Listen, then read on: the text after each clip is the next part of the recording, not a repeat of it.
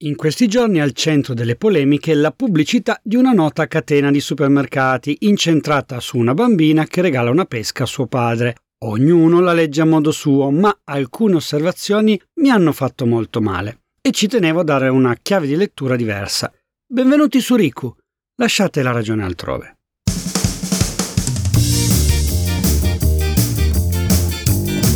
Dovete sapere che mediamente intorno a lunedì comincio a buttare giù qualche idea per la puntata che uscirà poi il venerdì.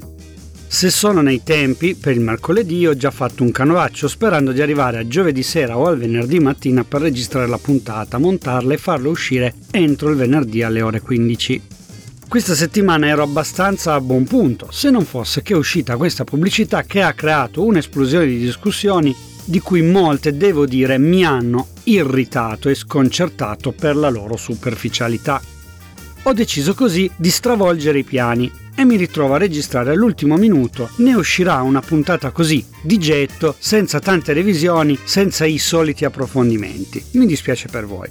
Ma andiamo a scandagliare il suddetto spot perché analizzando la questione è emerso che molti di noi hanno dato una lettura poco oggettiva e penso tra l'altro sia naturale perché lo scopo di uno spot è quello di evocare delle sensazioni, smuovere qualcosa, qualcosa che è già dentro di noi, per poi associarlo a un prodotto o ad un brand.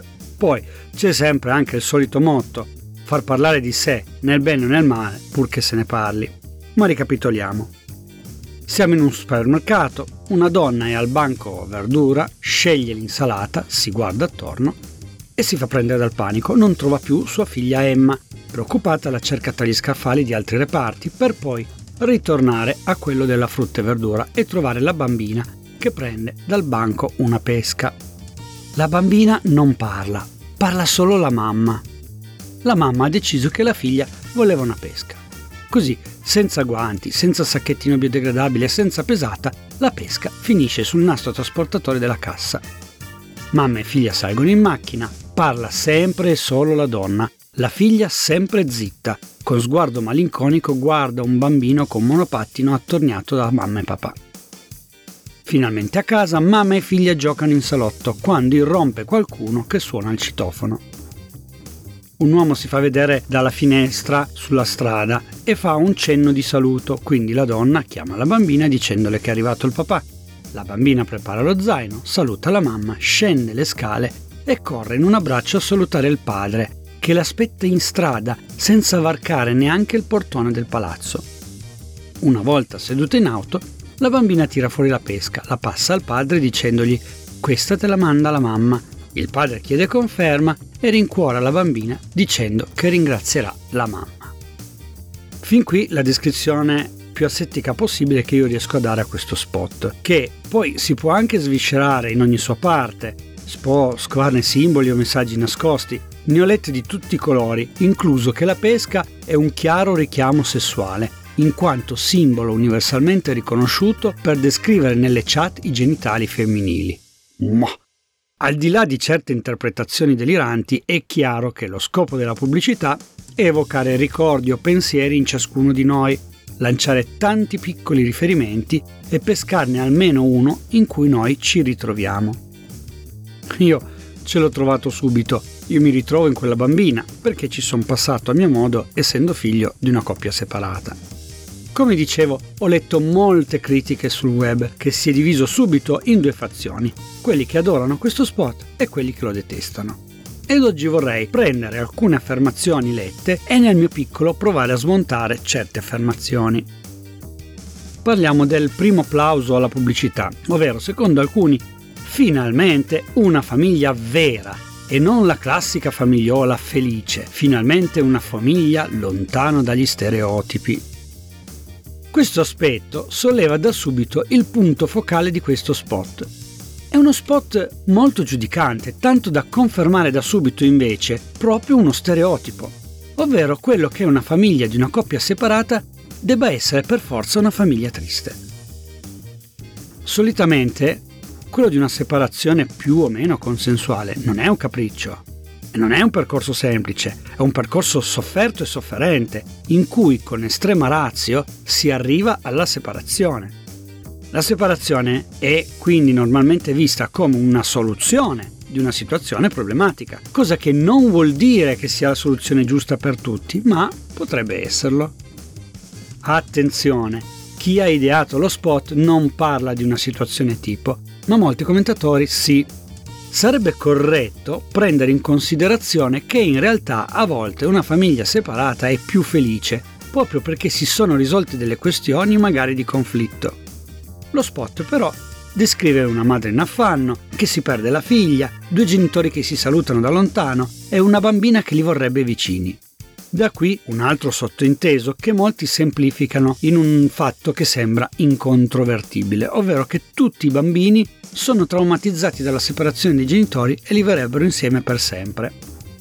Beh, vi svelo un segreto, non è sempre così, proprio perché spesso la separazione ha come scopo quello di cessare dei conflitti e far crescere i figli in un ambiente più sereno. Siccome però non voglio fare affermazioni campate in aria o figlie dettate dalla mia esperienza, ho provato a cercare online qualche riferimento a riguardo e c'è da dire che ci sono numerosissimi studi ed articoli sui motivi e i risvolti delle separazioni delle coppie sposate con figli, tra cui però è difficile tirar fuori dei dati aggiornati e rappresentativi. Per fare un esempio, uno studio eseguito nel 91 su 40 ragazzi tra i 7 e i 18 anni, i cui genitori erano separati da almeno 4 anni, ha evidenziato come tutti i ragazzi avessero affermato di aver provato sollievo dopo il divorzio dei genitori. Ma a spanne mi sembra che il campione sia limitato e il 91 sia lontano da oggi. Insomma, sicuramente un esempio chiaro, ma non rappresentativo. Ciononostante, da vari articoli emergono delle conclusioni abbastanza scontate, ovvero che c'è separazione e separazione e che in base a come questo processo viene gestito dai genitori, dalla famiglia, esso ha il potere di aumentare o attenuare lo stress nei figli. La gran parte dei traumi provocati da una separazione comunque si risolve in un paio d'anni. Sava Sandir, i casi in cui i problemi non si risolvono sono quelli dove la soluzione non era la separazione. Quello su cui tutti gli esperti sembrano essere d'accordo è però che i genitori in conflitto sono un problema grave per la psiche e la salute dei figli. Insomma, è vero che lo spot non descrive la famigliola felice, ma sottintende che per essere felice la famigliola deve essere quella tradizionale, due genitori uniti con un figli sorridenti che mangiano i biscotti nel famoso mulino. Le altre non possono essere felici, mentre la realtà ci dice invece che è possibile. Ma veniamo ad altre osservazioni lette su questo spot. Molte persone lo descrivono come uno spot delicato signora mia. Ma è delicato come la carta vetro da 40, abbia pazienza. Si parte con l'angoscia di una bambina persa in un supermercato. Una bambina che ha evidenti problemi a parlare con la madre, visto che non risponde a nessuna sua domanda, per poi descrivere due genitori incapaci di scambiarsi un saluto su un pianerottolo. E per chi come me certe cose le ha vissute, lo spot è un vero pugno nello stomaco. La metterò anche sul personale, ma io a quasi 50 anni me li ricordo quei tre piani di scale fatti da solo per scendere da mio padre che non aveva nessuna intenzione di salirli. La critica mossa, invece, da certi intellettuali è che il messaggio sbagliato è che non stia ai bambini farsi carico della conciliazione tra due genitori. Penso che nessuno abbia mai detto una cosa del genere e che non stia nello spot nessun messaggio in questo senso, anzi, Forse è il contrario, perché si tende ad evocare una sorta di pietismo nei confronti di una bambina che cerca di stabilire un dialogo tra due genitori. Altri contrappongono uno spot di una notissima azienda che ti vende mobili da montare, dove il papà ricrea in casa sua la cameretta del figlio con gli stessi arredi della cameretta in casa della madre. La differenza è che sembra che in questo spot il padre riesca a risolvere la questione con un letto, una scrivania e una sedia. Uno spot che in effetti sembra meno pesante da seguire, ma rivisto una seconda volta è abbastanza ridicolo, oltre a veicolare l'idea di una pessima mamma, ma di un grande papà che risolve tutto con una brugola. Come se non bastasse il rapporto tra figli e genitori sembra ridursi al chiudersi in una cameretta confortevole da cui non uscire. Direi una tecnica ottima per fornire materiale da lavoro per psicologi infantili. Un'ulteriore critica è lo sfruttamento delle presunte emozioni di un bambino per veicolare un messaggio pubblicitario di stampo commerciale, disdicevole. Contestazione che trovo abbastanza ridicola perché dovremmo abolire più della metà delle campagne pubblicitarie rivolte alle famiglie. Vi è poi la solita dicotomia, è uno spot bellissimo versus è uno spot bruttissimo. Beh, su questo occorre fare ricorso ai gusti personali. Io, come avrete capito, lo trovo uno spot a tratti angosciante che descrive una tra le tante possibili situazioni familiari, ma che non può essere eletta a situazione tipo. Se la famiglia felice è uno stereotipo degli anni Ottanta, la famigliola tristemente separata è uno stereotipo di chi certe situazioni non le ha mai vissute e di chi, fondamentalmente, ha dentro di sé dei pregiudizi nei confronti del divorzio, che ricorderei è riconosciuto per legge da ben 53 anni e forse dovrebbe essere scevro da pregiudizi, ma soprattutto viene descritto il pregiudizio su quelle famiglie fuori dai canoni, in quanto da nessuna parte lo spot parla di una coppia separata. Ci siamo anche cascati tutti. Appare così alla maggior parte di noi perché non sappiamo riconoscere, che ne so, una coppia che non si è mai unita, ma da cui semplicemente è nata una bambina. Ma su tutto questo pippone su pregiudizi e stereotipi, l'ultima nota che riservo è quella nei miei confronti. Ebbene sì, ce l'ho un po' con me stesso, perché sono il primo a non essere riuscito a osservare in modo distaccato uno spot pubblicitario per quello che è, ovvero un prodotto congegnato ad arte per evocare in noi sentimenti contrastanti e farci parlare dello spot stesso.